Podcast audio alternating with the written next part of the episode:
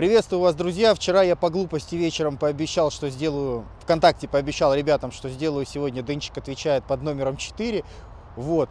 И поэтому сегодня мне приходится с утра мерзнуть. Мерзнуть, потому что, блин, холодно. Вопросов пришло очень много. Как всегда, я выбираю приоритетные вопросы по количеству лайков от пользователей. То есть, чем больше лайков получил вопрос, тем в большем он приоритете. Раньше я на него отвечаю. Ну хорошо, поменьше слов, побольше дела. Самый первый вопрос, э, который набрал больше всего лайков, 191 штуку, поступил от Валерия Мартиненко. Этот вопрос так или иначе звучал множество раз, как на YouTube, так и ВКонтакте. В общем-то, стену меня всю заполонили этим вопросом он так или иначе связан с Украиной. Вот как он звучит. Денис, ты сейчас живешь на Украине, но в основном отвечаешь на вопросы по России. Что можешь сказать про Украину, ее политическую ситуацию, про Тимошенко, про Януковича, про Евросоюз и отношения Украины и России? Народ поддержите лайками. Тема острая, ребята. Что-то вы вообще стали в последнее время мне все меньше культуристических вопросов задавать, все больше политических. А, Вопрос очень сложный, вопрос очень глубокий. Как мне кажется, основная проблема большинства людей заключается в дезинформации. Люди наивно верят в то, что они независимы, во-первых, а во-вторых, что от их мнения что-то зависит. Да? То есть а, на юридическом языке это значит, что люди верят в суверенитет и в демократию. Вот два понятия. Суверенитет и демократия. Суверенитет говорит о том, что государство может самостоятельно решать, что ему и как нужно делать для, для своего развития. А демократия говорит о том, что воля народа все решает это дело. Но и вот проблема, как мне кажется, заключается в том, что это ложь. Потому что демократии никогда за всю историю человечества не существовало. Это такая сказка. Это такая сказка, которую придумали для обезьян, чтобы немножко утихомирить их инстинкт доминантности. Типа говорят, вот ты же, ты же крутая обезьяна, от тебя что-то зависит. И человек успокаивается. Суть же заключается в том, что демократии никогда за всю историю человечества не существовало ни в одном государстве. Всегда в каком-то государстве существовала группа людей, которая определяла судьбу и развитие этого государства. Причем они определяли эту судьбу не с точки зрения, чаще всего не с точки зрения выгоды для всех остальных людей, а с точки зрения своей личной выгоды. Поэтому те наивные дурачки, которые верят, что вот все демократия ради нас что-то там будут делать, может быть такая ситуация, что глава государства делает что-то для себя, но его интересы в данный момент совпадают с интересами всех остальных людей. Тогда да. Но очень часто все происходит наоборот. Демократии ее никогда не существовало. Всегда маленькая группа людей управляет остальным сообществом. Теперь по поводу суверенитета. Суверенитета у нас тоже нету. В 91 году мы суверенитет потеряли, потому что мы проиграли войну, холодную войну. А как известно, Войны просто так не ведутся. Войны ведутся ради выгоды, ради каких-то материальных ресурсов.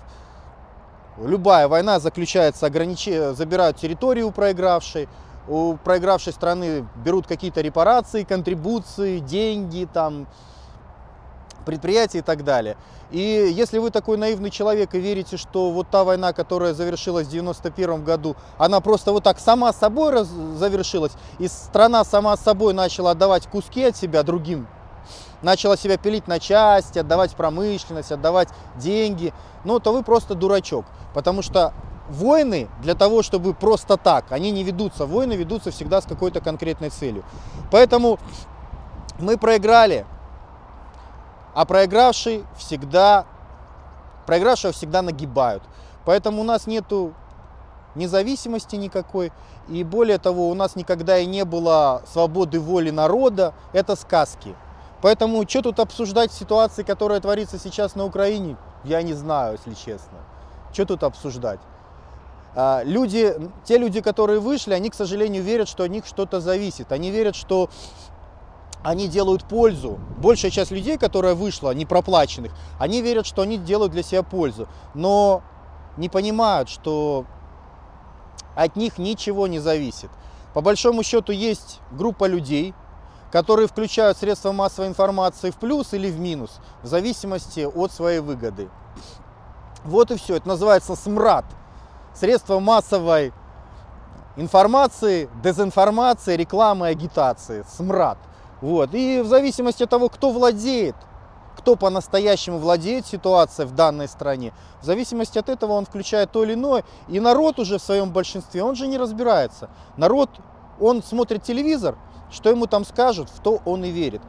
Ведь э, люди вышли на Майдан, среди них есть много действительно хороших ребят, которые искренне верят, что они делают хорошо. А делают-то они плохо.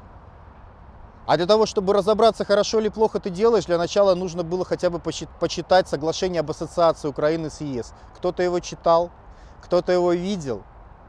Да никто его не читал, никто не видел.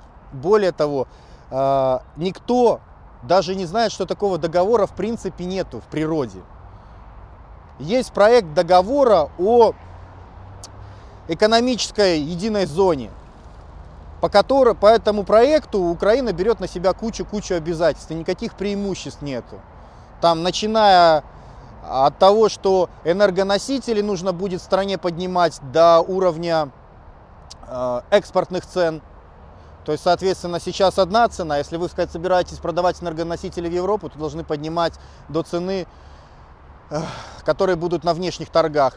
И заканчивая там всякой дичайшей экзотикой по поводу того, что нужно железное полотно на всей территории Украины менять, потому что стандарты по ширине между э, те, которые в Европе и те, которые в Украине разные. Ну, то есть одни обязательства. Кто-то, вы мне скажите, читал это? Никто это не читал. Людям сказали по телевизору, что вы будете как европейцы, вы будете счастливы, все будет хорошо. И все, эть, давай, вперед, даешь революцию.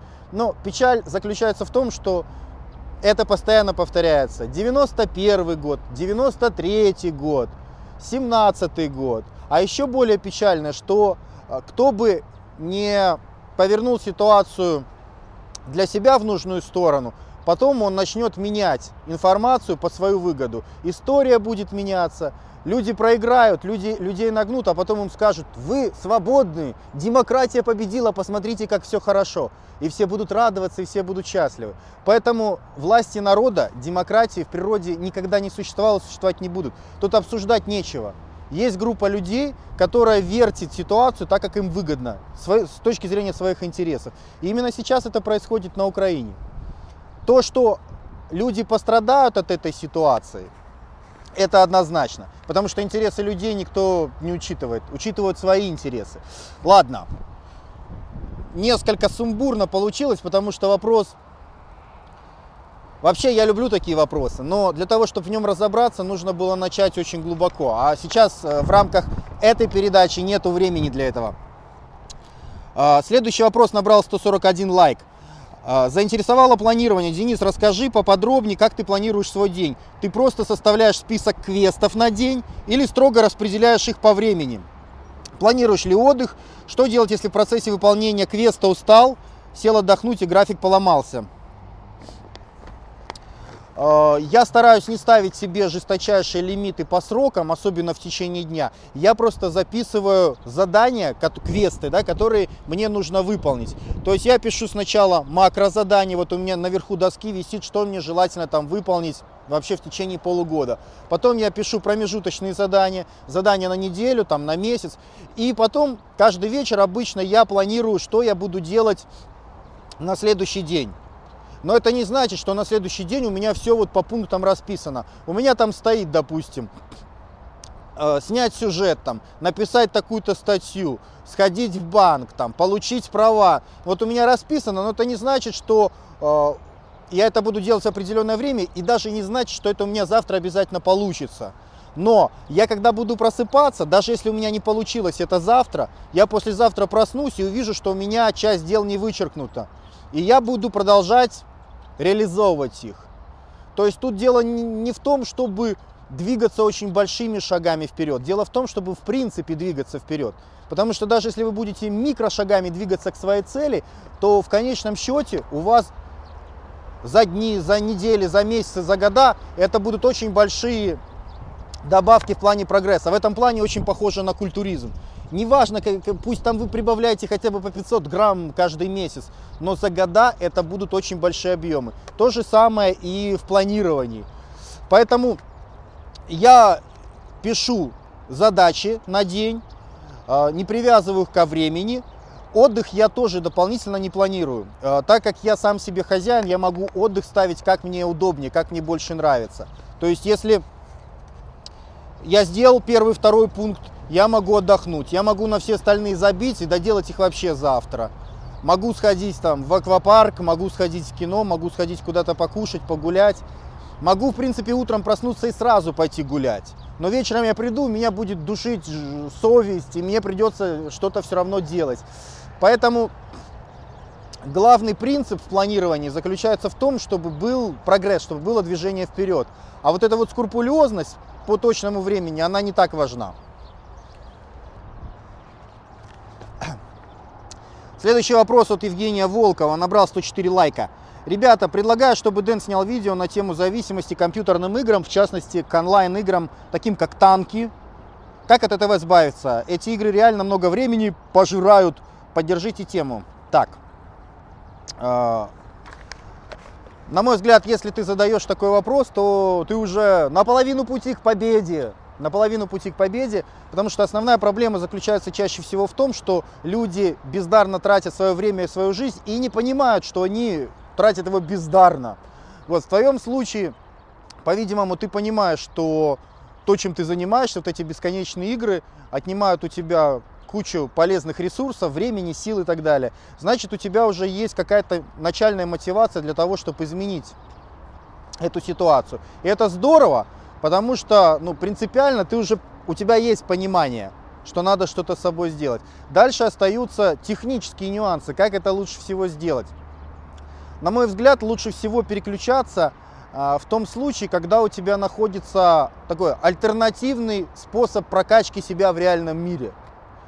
То есть, э, ну, люди вот чаще всего сидят в танчиках чего? Это вот такой суррогат реального мира, только виртуальный. Человек же там тоже прокачивает, покупает какие-то там пушки, снаряды, там броню себе утолщает. И его сознание, да, как бы внутри радуется. То есть оно ему говорит, я становлюсь круче, я становлюсь сильнее. То есть он провоцирует, проецирует то, что происходит в игре виртуальной, на настоящую жизнь. Мозг-то он не понимает, что это ничего не значит. Мозгу кажется, ага, раз броня стала толще, значит ты стал круче. И человек получает дозу удовольствия. Вот для того, чтобы избавиться от этого, нужно включить разум. И, муж, и нужно найти такую сферу в жизни, где у тебя будет возможность прокачивать реальные полезные вещи.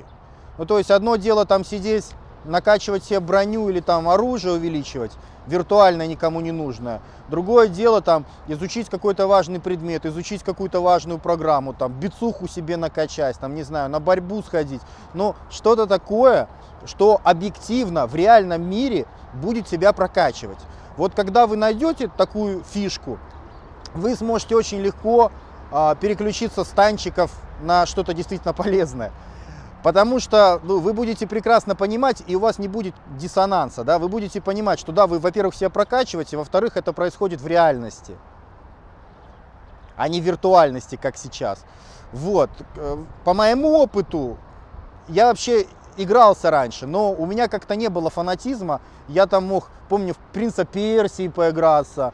В танчики, правда, никогда не игрался, но когда у меня даже вот Xbox есть, но я всегда без души играл, потому что у меня было очень много сфер, где я мог себя прокачивать в реальной жизни. То есть я могу поиграться, блин, ну, мог поиграться там, знаете, ну, час в течение нескольких дней, ну, максимум.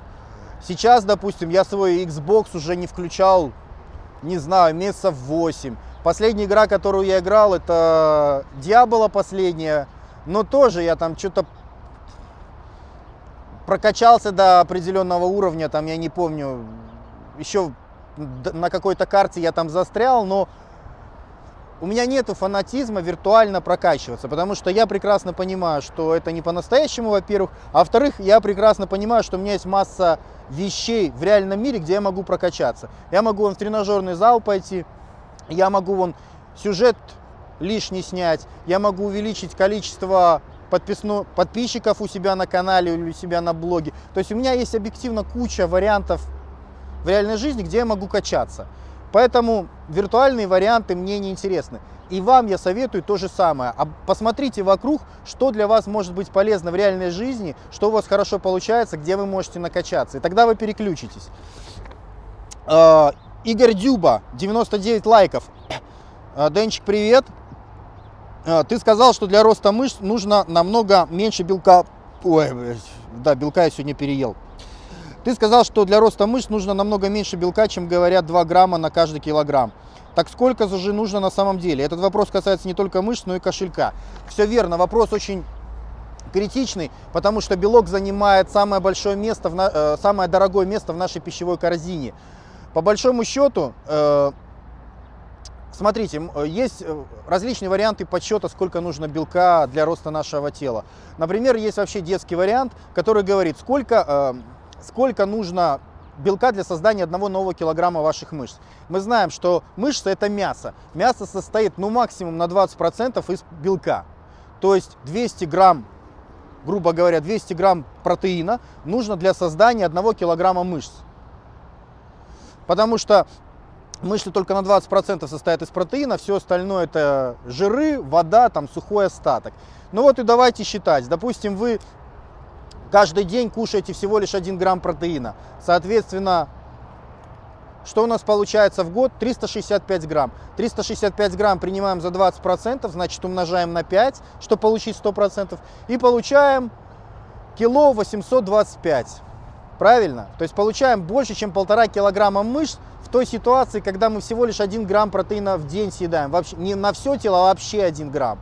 Соответственно, если вы съедаете 10 грамм, вы получаете за год 18 килограмм мышц.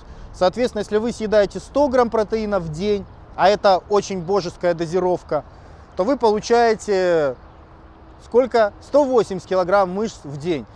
Да, это детский вариант подсчета, потому что мы не учитываем потребности нашего организма в белке, и мы не учитываем э, обмен в нашем организме, который под воздействием тренировок увеличивается. То есть потребности в белке, они конечно, больше, чем 1-10 грамм в день вообще. То есть надо кушать в среднем где-то 1,5-2 грамма белка на каждый килограмм веса тела. Но для того, чтобы в этом разобраться, нужно посчитать вот эти вот составляющие потребностей. То есть нужно посчитать, сколько базовая потребность в протеине, если вы вообще не занимаетесь спортом. Прибавить к этому, сколько нужно протеина непосредственно для роста новых ваших мышц. И прибавить к этому а, то количество протеина, которое потребность, которая возникает в результате раскрутки обмена веществ под воздействием тренировок. Вот если мы эти три составляющие сложим, то мы узнаем конечную цифру, сколько вам нужно белка для того, чтобы расти.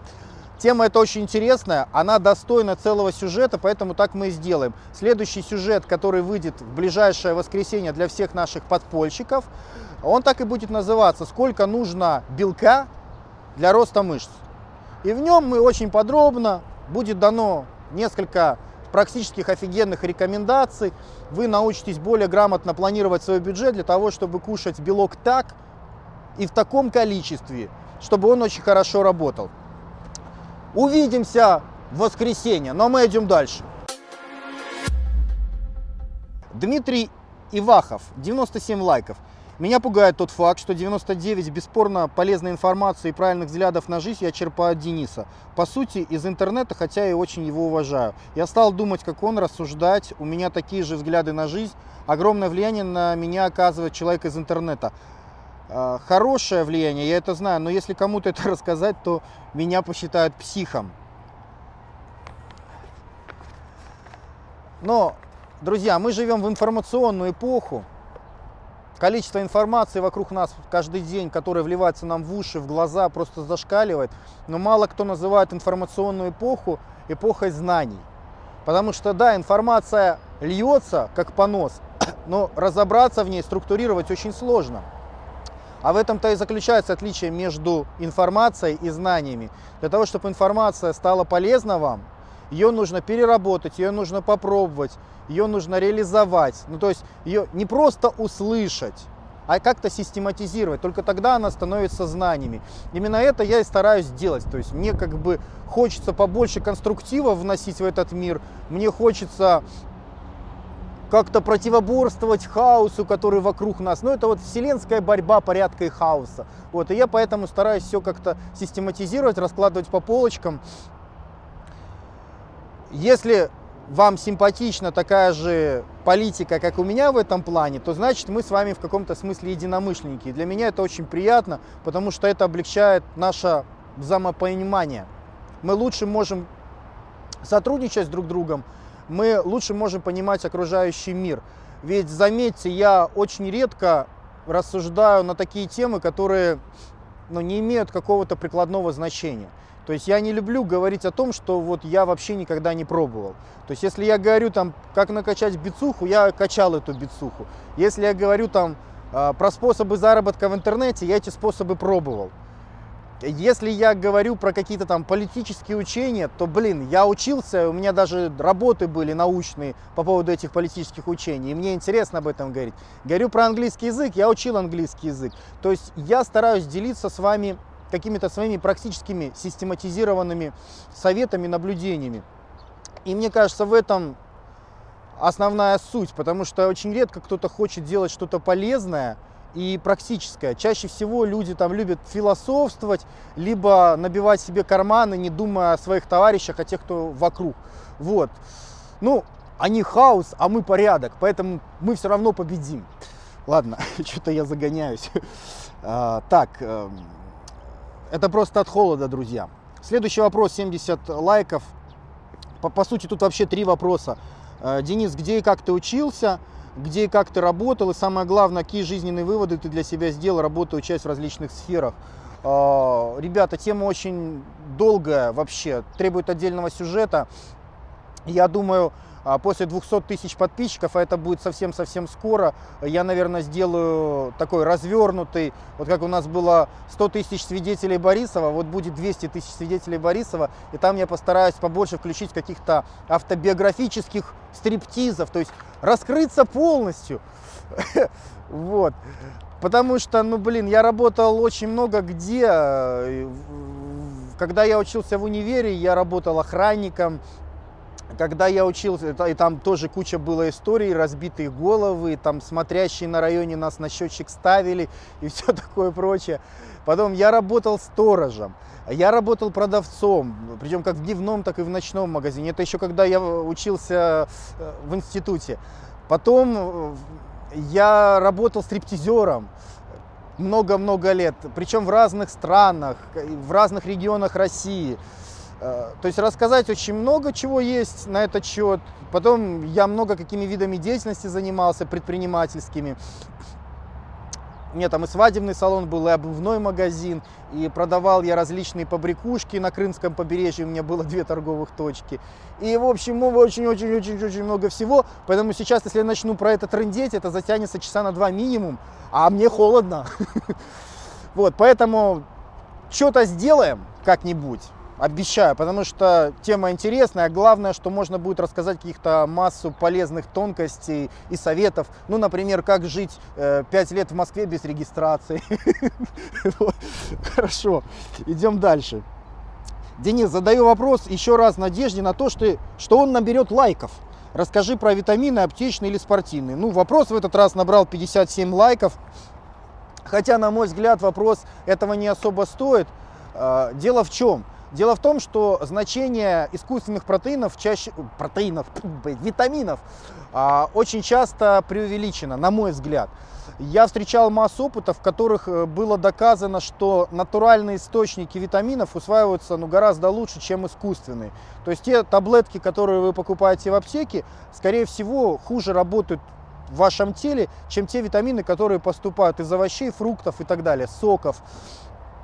Поэтому э, есть группа ребят, которые верят, что вот мне нужна волшебная витаминка, которая сделает из меня чемпионов. Ну, волш... комплекс волшебной палочки. Нифига такого не будет. Если вы живете в каких-то тяжелых северных условиях, но у нас тут почти север, то я допускаю использование витаминов искусственных, но я не гонюсь за очень большими дозировками профессиональными, поэтому если я покупаю витамины, а это очень редко, очень редко, то я их покупаю просто в аптеке. Беру и покупаю какие-то комплексные витамины. И там в зимний период их пропиваю. Понимая прекрасно, что ничего там супер особенного мне эти витамины не дадут. Но на всякий случай, для очищения совести, я это делаю. Поэтому не в этом суть. Суть в том, чтобы питаться сбалансированно, чтобы в вашем рационе были овощи, фрукты, соки э, круглый год. Если у вас есть такая финансовая возможность так питаться, а она не у всех сейчас есть, то это очень хорошо. То есть те витамины, которые вы будете получать из пищи, они будут, скорее всего, работать лучше. Так. Вопрос набрал 49 лайков от Александра Генералова. У меня перелом плечевой кости и 30-сантиметровая сантиметровая пластина из титана с 9 винтами. Э, накачал неплохие мышцы, бицепс 49 сантиметров, несмотря на травмы. Было очень больно. Вопрос к Денису. Какие травмы были у тебя лично? Как изменились твои тренировки в связи с ними? Кто из известных спортсменов смог достичь неплохих результатов после травмы? Как справляться с болями, с болью и неудобствами на тренировках? Как уменьшить риск травмирования на тренировках? Ну, э, когда-то я общался с очень многими хорошими спортсменами, известными по поводу тренировок. Вот дядя Вова, кстати, в этом плане э, дал очень хороший совет. Он, он говорил, э, не нужно думать о том, что что делать после того, как это произошло? Нужно делать что-то для того, чтобы этого не произошло. То есть хорошие опытные спортсмены обычно рекомендуют профилактику. То есть не думать потом уже, когда травма произошла, а думать до того, до того, как она случилась. То есть хорошо разминаться, делать много разминочных подходов, делать растяжку. Ну, то есть готовить свой организм, чтобы его не порвать, чтобы его не травмировать. В этом плане я с ним э, солидарен. У меня травмы серьезные были только в школе. То есть последние мои переломы, последние мои гипсы и вот это вот я помню в школу ходил так, на одной ноге прыгал в школу. Это было, блин, в классе, наверное, девятом.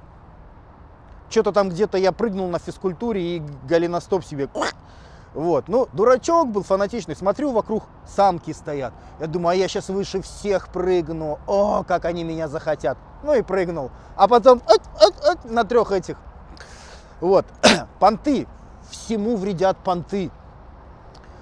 Вот, поэтому, что вам сказать на этот счет?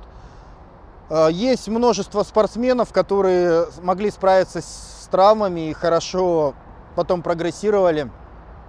Ну, из, из моих знакомых, вот помню по сборной, Алексей Шабуня. У него была очень серьезная травма с ногой, и все шло к тому, что он уже вполне возможно не сможет вернуться в спорт. Он много лет вот не выступал, был огромный у него перерыв, но справился. То есть были многочисленные операции, справился, сейчас выступает, демонстрирует хорошую форму. Поэтому травмы, с ними можно бороться. А, можно над собой работать, в этом нет ничего страшного. Вон Дикуль, у Дикуля вообще там перелом позвоночника был, а сейчас он сколько там? Ну, говорит, что приседает 450. Я, конечно, не знаю, лично вот не присутствовал, потому что сумасшедшие, конечно, веса, прям с трудом верится, но вот говорит, что 450 приседает, а был у человека перелом позвоночника, ну представьте себе. То есть с травмами можно бороться, а, ну, нужно даже с ними бороться, нужно себя закачивать, нужно себя тренировать. Но при всем при этом нужно, чтобы работала хоть чуть-чуть голова. У меня с тех пор, как я начал заниматься культуризмом, особо серьезных травм не было. Единственное, что у меня правое колено а вот все у меня очень часто спрашивают, почему я так мало качаю ноги. Я мало качаю ноги, потому что у меня травмировано правое колено. Причем травмировано скрытно, я толком не знаю, что там с ним произошло. В свое время, во время неудачного прыжка, я приземлился на плиту согнутым коленом. То есть у меня нога была согнута в колени, и весь вес моего тела упал на колено. Что-то там хрустнуло, потом в течение нескольких месяцев я ничего не ощущал, но у меня сейчас такая ситуация, если я колено сгибаю, то есть определенная точка на коленной чашечке, которой даже прикоснуться больно.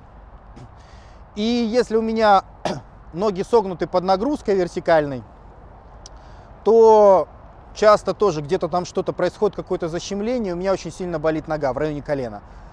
Вот, ну, как я с этим борюсь? Ну, я, честно говоря, особо не борюсь, потому что я не выступаю на соревнованиях, я не парлифтер, я не соревнующийся культурист, и поэтому я просто берегу свои ноги. Я не перегружаю их нагрузкой тогда, когда можно их не перегружать. Вот и все. А если кто-то там смотрит на меня с удивлением, когда я приседаю с 50 килограммами в тренажерном зале, то я просто на это не обращаю внимания, мне пофигу. Мне пофигу. Так, Денис Шпрот набрал 46 лайков. Э, спрашивает, как ты относишься к Александру Емельяненко и ко всем скандалам, которые происходят вокруг него? Считаешь ли ты его брата Федора Емельяненко лучшим бойцом всех времен и народов? Что скажешь о тех людях, которые считают, что Федор неполноценен? Э, некоторые даже называют его мешком. Очень жаль, что все эти люди в основном наши соотечественники.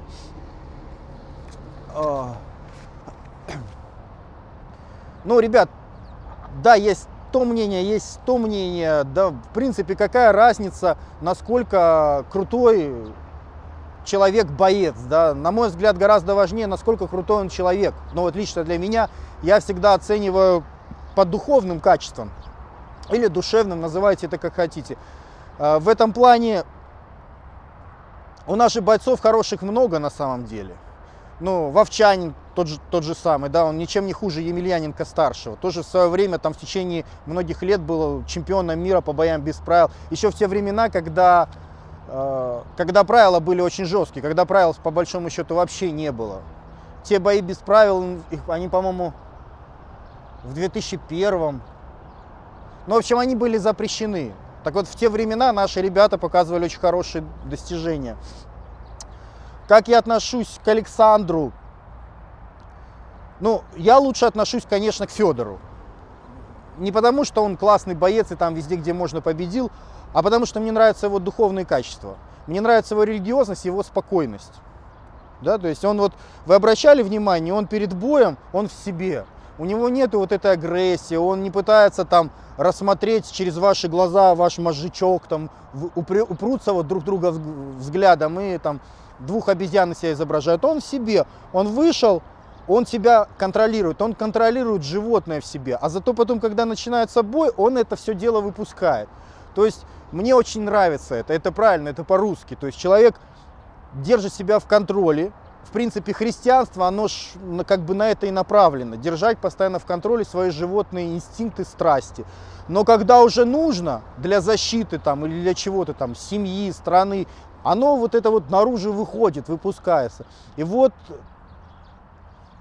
Старший Емельяненко в этом плане очень хороший показательный пример. Очень жалко, что он не научил этому своего младшего брата, потому что младший брат очень часто не воздержан в тех ситуациях, когда нужно проявить чемпионскую сдержанность. Там он может кого-то оскорбить, сгрубить, там гадость какую-то сказать. Ну, а Федор себе этого не позволяет. Поэтому Федор для меня всегда будет чемпионом. И если там сравнивать там с бразильцами, там с сильными американцами, но они же пустышки, то есть, ну, ну да, там мышцы накачал, технику поставил, да, может быть он хорошо все это делает, но у них вот тут же нету того, что есть у Федора. Они там в основном за бабло, там, там за какие-то свои страсти. Мне вообще иногда кажется, что Федор пошел в бои без правил, потому что ну просто его жизнь заставила, чтобы семью кормить там в 90-х и все такое. То есть очень душевный человек, мне очень симпатизирует. Если там какой-то засранец говорит, что там он мешок, там и все такое прочее, ну так подойди, скажи лично. Что ты там, интернет-боец?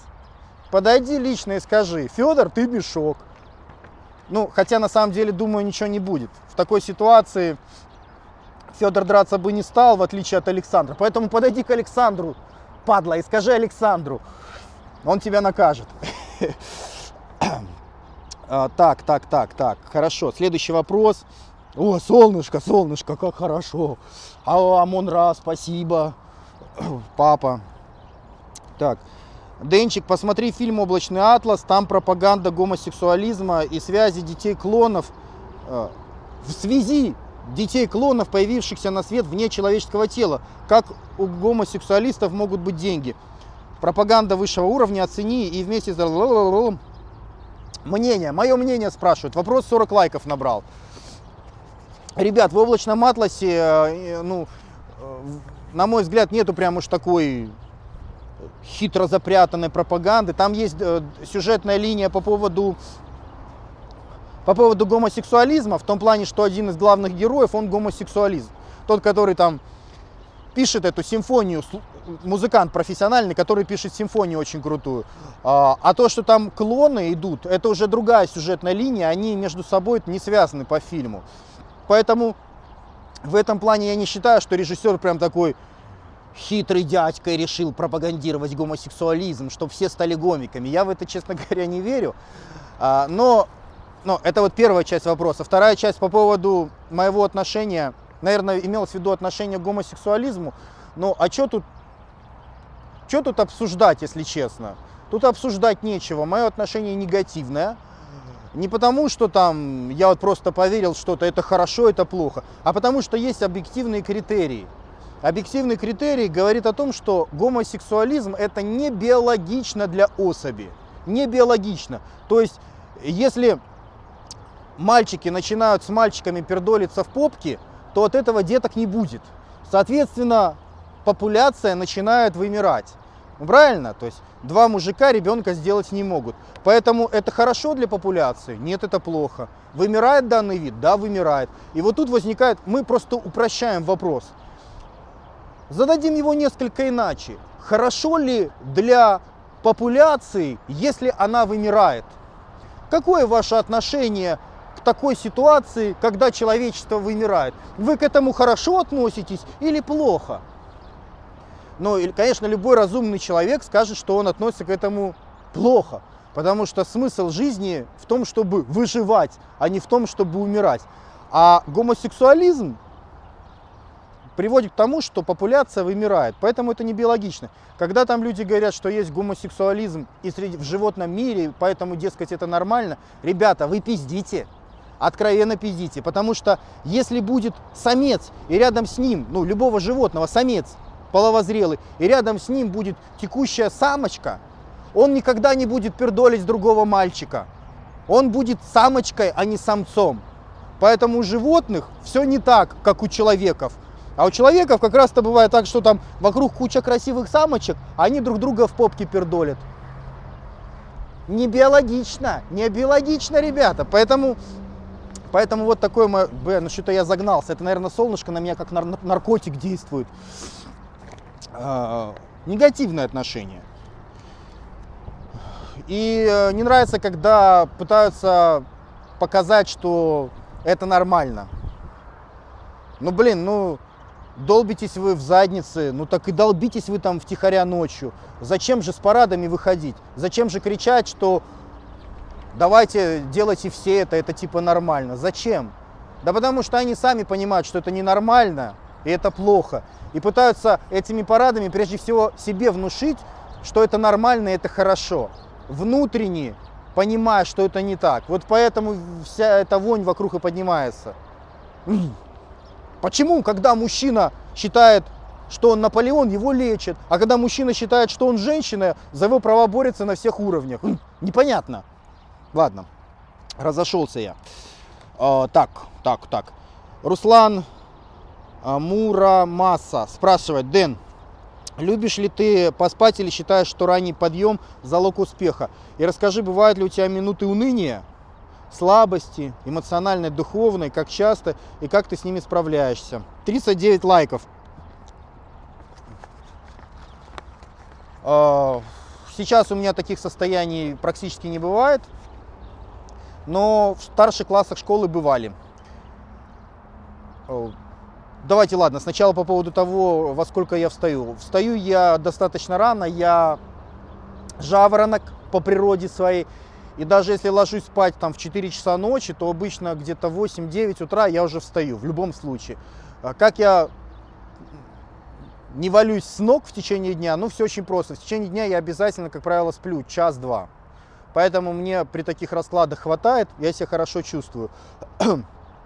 вот, теперь по поводу пессимистических состояний, хандры и всего прочего. Мне кажется, это происходит с людьми практически всегда, когда у них нету какой-то цели, когда их существование бессмысленно. У меня такая ситуация была в старших классах школы. Я просто не видел, откровенно говоря, я вообще не понимал, зачем жить дальше. Потому что я смотрел на своих одноклассников, они тогда, ну, такие же, как я, дети были, но у них не было такой хандры, как у меня. Они верили, что вот они женятся там, у них будут там дети, они там получат образование, и все будет хорошо. А меня же постоянно волновал вопрос, ну, а, а смысл всего этого? То есть, ну, там, получил я образование, ну, там, получил работу, какую-то, какая-то денежка мне каждый месяц капает, а для чего? Для чего все это, если в конечном счете мы все умрем? Какой смысл? Вот эти вопросы меня тогда очень сильно беспокоили, я не видел выхода Поэтому мне казалось все бессмысленно, и это породило такой черный пессимизм, хандру. Мне не хотелось учиться, мне не хотелось никуда особо поступать, я был очень таким мрачным молодым человеком, на все смотрел э, сквозь темную призму. Вот.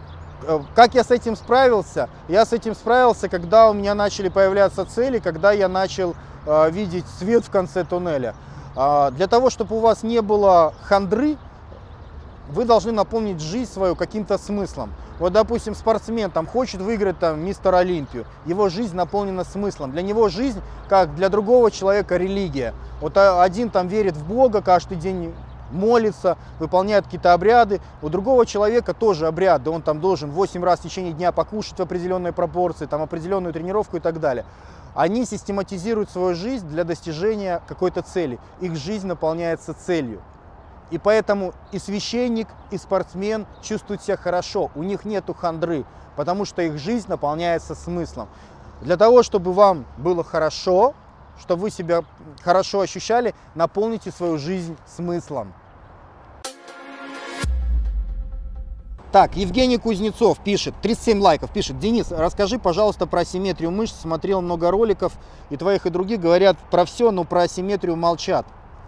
А на, сцене, а на сцене все ровные и красивые. Язык уже заплетается от холода.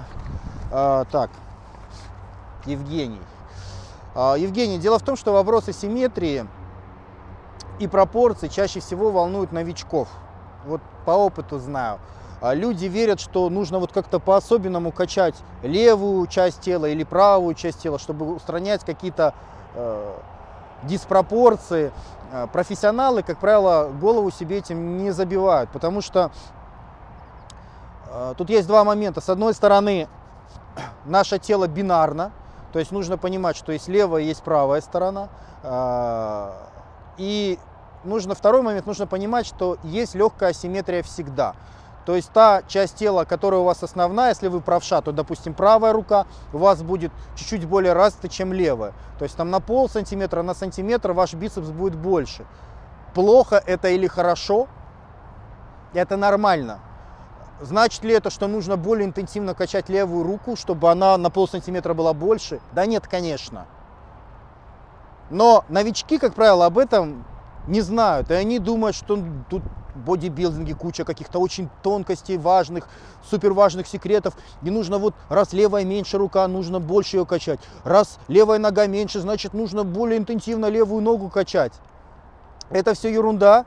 Вы должны делать основные базовые упражнения, набирать мышечные объемы, и когда их будет много, на фоне этих больших мышечных объемов, вот эта вот минимальная диспропорция между левой и правой стороной, она будет незаметна. Профессионалы об этом знают, для них это естественно, они поэтому себе голову такой мелочью не, за, не забивают. Для них вообще непонятно, как можно об этом писать какие-то статьи, снимать какие-то сюжеты, поэтому об этом и не говорят, потому что это не важно, а не потому, что это какой-то заговор молчания, они не хотят раскрыть самые важные секреты в бодибилдинге. Думайте о главном, набирайте массивы мышечные, и когда их будет дофига, то не будет заметно, что у вас левая меньше, чем правая. Как? Так, 33 лайка. Вопрос. Денис, делай ВКонтакте сообщество, отведенное для Денчик отвечает. Пусть люди пишут там свои вопросы. И проблем с голосованием нифига не будет. Лайки будут зашкаливать, легче будет определиться с лучшим вопросом. А, лучше не будет. лучше не будет, потому что люди... О, голуби летают. А, лучше не будет, потому что люди по своей природе в большинстве ленивые существа. Ленивые. Ленивые существа. Для них легко и просто здесь и сейчас проголосовать за нужный вопрос или написать его, чем идти в контакт, искать там группу, регистрироваться. Ну, в любом случае придется совершать какие-то дополнительные телодвижения. Человек не любит совершать дополнительные телодвижения, потому что человек по своей природе, так же как и все существа на планете, ленив. Он экономить энергию любит. Поэтому э, вот эта рекомендация, она будет работать плохо. Да, люди, э, конечно, там будут лайки, причем их там будет немало, но э, эти лайки будет ставить там незначительная маленькая часть той аудитории, которая присутствует на канале YouTube. Поэтому я не считаю, что это хороший совет. Я стараюсь дать возможность проголосовать и определиться большему количеству людей, а не меньшему. Именно поэтому мы придерживаемся основного правила, выбираем вопросы в завис... только на YouTube и те, которые набирают больше всего лайков других пользователей. На мой взгляд, это самый классный критерий. Так, Алексей Миронов. 28 лайков. Денис, не увидел тут интересующего меня вопроса, так-то так. Можешь объяснить, как сделать э, приятнее, скажем, тренировку и полезная работа? Э, так, так, так, так, так. Так, у меня, например, физическая активность, активная работа, грузчик, комплектовщик. Хотел пойти в фитнес-центр, но надо ноги посильнее сделать, увлекаюсь велосипедом. Но даже на работе получаю перетрен. Так, человека... А, все, понятно. Перевожу. Перевожу на русский. Человек спрашивает, а, как совместить э, тяжелую работу и тренировки, когда сил на все не хватает. Можно сейчас надуть щеки, сделать очень умный вид и дать какие-то очень заумные научные рекомендации. Ну, как в журналах чаще всего любят делать. Я этого делать не буду. Скажу вам правду. Э, надо ставить, ребята, приоритет. То есть, что для вас важнее? Если вы очень много сил тратите на свою работу, и у вас не остается сил для тренировок, на восстановление и саму тренировку, то польза такой тренировки будет мало. Кто бы там вам что ни говорил, что надо больше кушать, больше спать, если сил не остается в связи с тяжелой физической работой, то в бодибилдинге вам будет сложно прогрессировать. Сложно получить все сразу. Сложно стать чемпионом по бегу на марафонские дистанции и одновременно стать чемпионом по тяжелой атлетике. Не просто сложно, невозможно. Потому что энергии на все не хватит, сил на все не хватит, тем более нагрузки такие разные. Поэтому ставьте для себя приоритеты, решайте, что для вас важнее. И я бы в такой ситуации менял работу. Понимаю, да, тяжело, вот так уже привык к, по накатанной идти, а тут такой сумасшедший совет менять чего-то. Людям очень не хочется меняться, людям очень не хочется выходить за зону комфорта, но в таком случае это нормально тоже. Это для большинства нормально, нужно тогда понимать, что больших мышц не будет, только и всего. Я бы в такой ситуации, ну блин, во всяком случае, я бы ушел с работы грузчика, я бы устроился, ну хотя бы там сторожем. Вот сторож идеальная работа. Сидишь себе, кушаешь, все, мышцы растут. Поэтому, друзья, надо делать выбор. Так, а вопрос от Ивана. Денис, ты говорил, что у тебя был свой бизнес, так, так, так. Расскажи об этом поподробнее, так, так, так. А, есть капитал, но не знаю, куда вложить. На дядю работать надоело. Ребят, ну вопрос, похоже, уже был. А, в общих чертах что я могу сказать? Чтобы давать конкретный совет по поводу бизнеса, нужно знать две вещи. Нужно знать возможности человека, во-первых, а во-вторых, нужно знать ситуацию вокруг этого человека. Понимаете? То есть, ну, возможности понятно, это там знания человека, связи, это его финансы, это очень важно. В зависимости от этого можно то или иное делать, то или иное у вас не получится. И э, что касается окружающих особенностей вокруг этого человека. Ведь если, допустим, вы собираетесь открывать там стоматологическую клинику у себя на районе, а там уже существуют 4 стоматологических клиники там, или кабинета, там, я не знаю, но смысла в этом нет никакого. То есть нужно знать окружающую обстановку. А если, допустим, парикмахерскую, а парикмахерской нету, то парикмахерскую имеет смысл открыть в спальном районе. То есть нужно знать окружающую обстановку, я ее не знаю. Нужно знать подробно ваши возможности, я их тоже не знаю. Поэтому, извините, ребята, на этот вопрос я точно ответить не могу. Надо изучать то и другое. Ребята, блин, это капец, это первый снег, это первый снег, вы видите, он такой белый, белый. Фу, капец. А я думаю, что мне так холодно? Вот видите, не жалею себя ради вас. Змерз. Так. Ой, ёшкин ты кот, и тут еще снова политические вопросы. Так, Алекс Понятенко, Понятенко. Вообще так глупо приравнивать грузин и армян, которые христиане. Так, так, так. Э, вспомните историю. Э, та-та-так, грузины, армяне, русские, э, русских не резали, в отличие от чеченцев. Так, так, вспомнить Великую Отечественную войну, бла-бла-бла. Ребята, блин, ну что вы мне такие... Я прекрасно знаю историю, что вы мне рассказываете? Э, дело не в том, не в том, что армяне, грузины чуть лучше, чем чеченцы. Дело в том, как мне кажется, что большинство славян, обычных людей, они воспринимают как тех, так и других, как чурок нерусских. Соответственно, негативное отношение к людям. А эти люди, большая часть из этих людей, они по паспорту русские. То есть они находятся на территории Российской Федерации и, грубо говоря, являются частью страны и делают эту страну сильнее. И что вы рекомендуете в такой ситуации? Резать их там по признаку того, что он там чурка, по, по принципу того, что он там ингуш, там чечен или там грузин, или может быть по принципу религиозности. То есть все, кто верит в пророка Мухаммеда, всех режем. Но, ребят, это не наши методы. Если мы начнем всех вокруг себя резать, кто с нами находится в одной лодке, то в нашей лодке грибцов не останется, она будет очень слабая. Вот в чем проблема. Я понимаю, что нелегко, я понимаю, что э, жажда крови есть как и на той, как и на другой стороне. Я понимаю, что это специально создается для того, чтобы страну ослабить.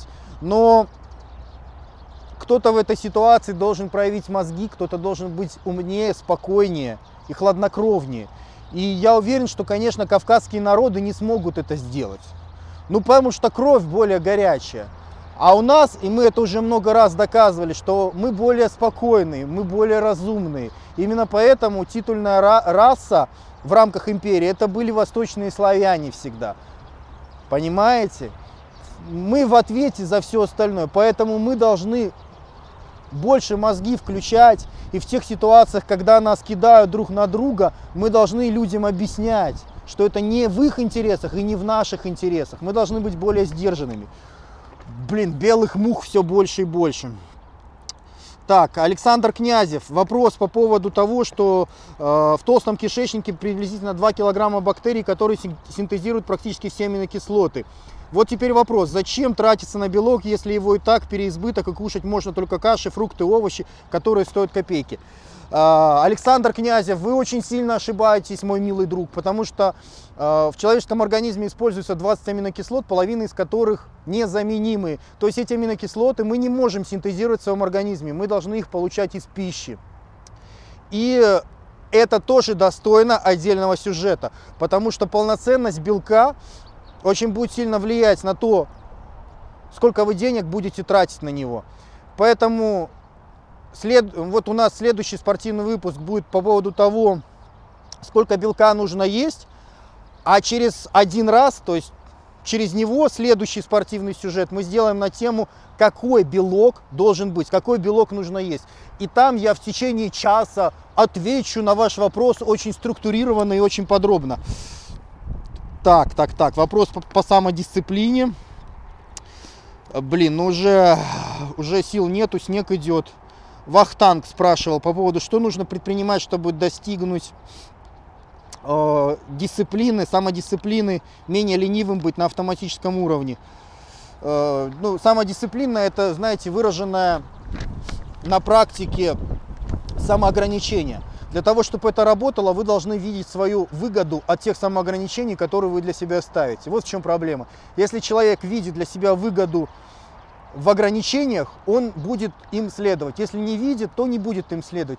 Вот, вот такое вот определенное э, простое понятие самодисциплины. Поймите, в чем ваша выгода от, этой, от этих ограничений.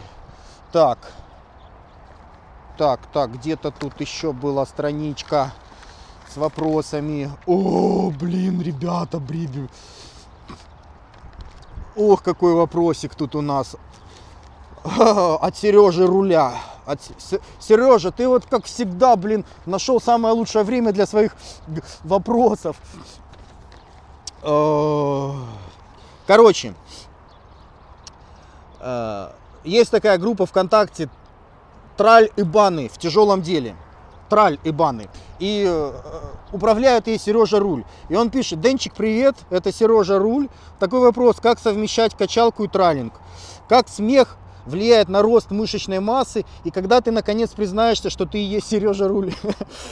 А, так, анекдот, ставим лососину, кто за. А,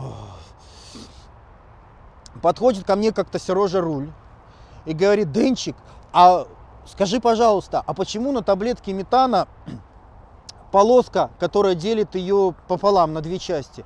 А я ему отвечаю, Понимаешь, Сережа Руль, когда у тебя уже не останется сил глотать метан, то ты должен вставлять его себе в задницу и вкручивать отверткой. Но это вот по поводу, вот как тралинг совмещается с бодибилдингом. Ну вот примерно так вот. Вот. Ну что тут еще можно сказать? Вот я у Сережи давно хотел спросить, блин, вот тот анекдот, где Гена посадил Чебурашку на руля, это как-то с тобой связано? Так, все, сил нет уже, надо бежать домой. Так, так, э, Руслан Токарь, Денис, расскажи о росте. Мне 16 лет, 174 сантиметра. Хотелось бы подрасти. Это возможно? Да, возможно. А, кости в длину растут где-то до 20-25 лет. Поэтому, если вы создаете растягивающую нагрузку э, вдоль ваших костей до этого возраста, то они будут расти. Как создавать такую нагрузку? Эта нагрузка должна быть механическая. Можно тупо подвешивать себя на турнике, можно какие-то ставить растяжки во время сна, чтобы растягивать ваш, ваши кости. Но достаточно будет просто играть в баскетбол, в этом возрасте часто, соответственно, вы будете тянуться вверх и тем самым создавать растягивающую нагрузку вдоль своих костей. То есть, по идее, от этого они должны увеличиться в длину. Если вам нету 25, то вам все карты в руки. Капец, капец, капец, все больше мух. Так, вопрос от Эдуарда Славгородского. Он спрашивает по поводу жены, по поводу темного и светлого в людях, почему общество себя разрушает, курит, осознанно деградирует и так далее.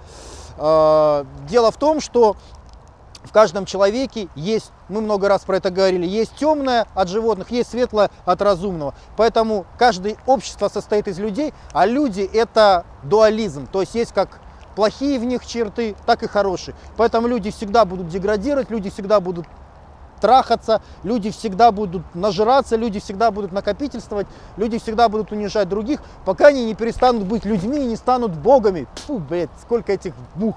В общем, над этим надо работать. У меня руки уже красные, вы, вы представляете? Вообще капец. Кто бы знал. Ну, это первый снег, это первый снег. Хоть теперь на Майдане, я думаю, людей однозначно станет поменьше. Так, Максим Меркулов спрашивает, Денис, веришь ли ты в Бога, Аллаха, Будду? Боже мой, именно само, именно само божество, его деятельность в отношении нас, homo sapiens. А, ребята, я слишком большой скептик, чтобы отрицать возможность чего бы то ни было. Я не могу объективно оценивать, существует ли Бог или нет, потому что я нахожусь в той системе, которая находится за пределами системы сверхсущества. Понимаете, нельзя оценить эффективность работы системы, если ты не можешь на нее взглянуть со стороны, если ты, грубо говоря, не являешься сам Богом. Поэтому, так как я нахожусь за пределами таких возможностей, я не могу это оценить. Поэтому с точки зрения науки я не могу сказать, существует сверхсущество или не существует. Но Отрицать сразу это глупо, потому что у меня нету этого доказательств. И говорить, что существует, тоже глупо, потому что тоже нету доказательств. Поэтому этот вопрос желательно подвесить в воздухе. Вот представьте себе ситуацию, у муравья или там у обезьяны э, спрашивают, а вы верите в сверхсущество? Ну, для муравья сверхсущество это мы, люди. Но у муравья нету даже системы органов и чувств, чтобы увидеть человека, не то чтобы даже понять его мотивацию, его поступки. Поэтому сидят два муравья, один другому говорит, но ведь нет уже никаких доказательств существования сверхсущества, значит его нету. И тут какой-то человек подходит и по муравейнику, по муравейнику, и все, и все, и нету муравейника. Загоняюсь. Короче, это я к чему? К тому, что если это сверхсущество и существует, то мы для него это муравьи. И, соответственно, нам не понять его мотивацию. Но это не значит, раз мы это не понимаем, это не видим, это не значит, что такого в принципе быть не может. Вот скажите, вам было бы интересно задавать вопросы, слушать ответы вот, э, вот сейчас не от меня, а от обезьяны в зоопарке? Нет, неинтересно, потому что вы на разных уровнях развития находитесь. У вас даже языка нету, чтобы как-то обменяться мыслями. Поэтому обезьяна сидит и думает, я царь природы, никакого сверхсущества не существует, потому что она тоже не понимает вашего языка и не может понять объективно, что вы находитесь на гораздо более высоком уровне развития, чем она. Но власть-то у вас над, над обезьяной объективно существует, а у обезьяны над вами нету. То есть вот такая вот ситуация. Ладно, друзья, вы меня, конечно, извините, но уж очень больно холодно стало. Это был Денчик отвечает номер 4, который я не знаю, почему я вчера пообещал.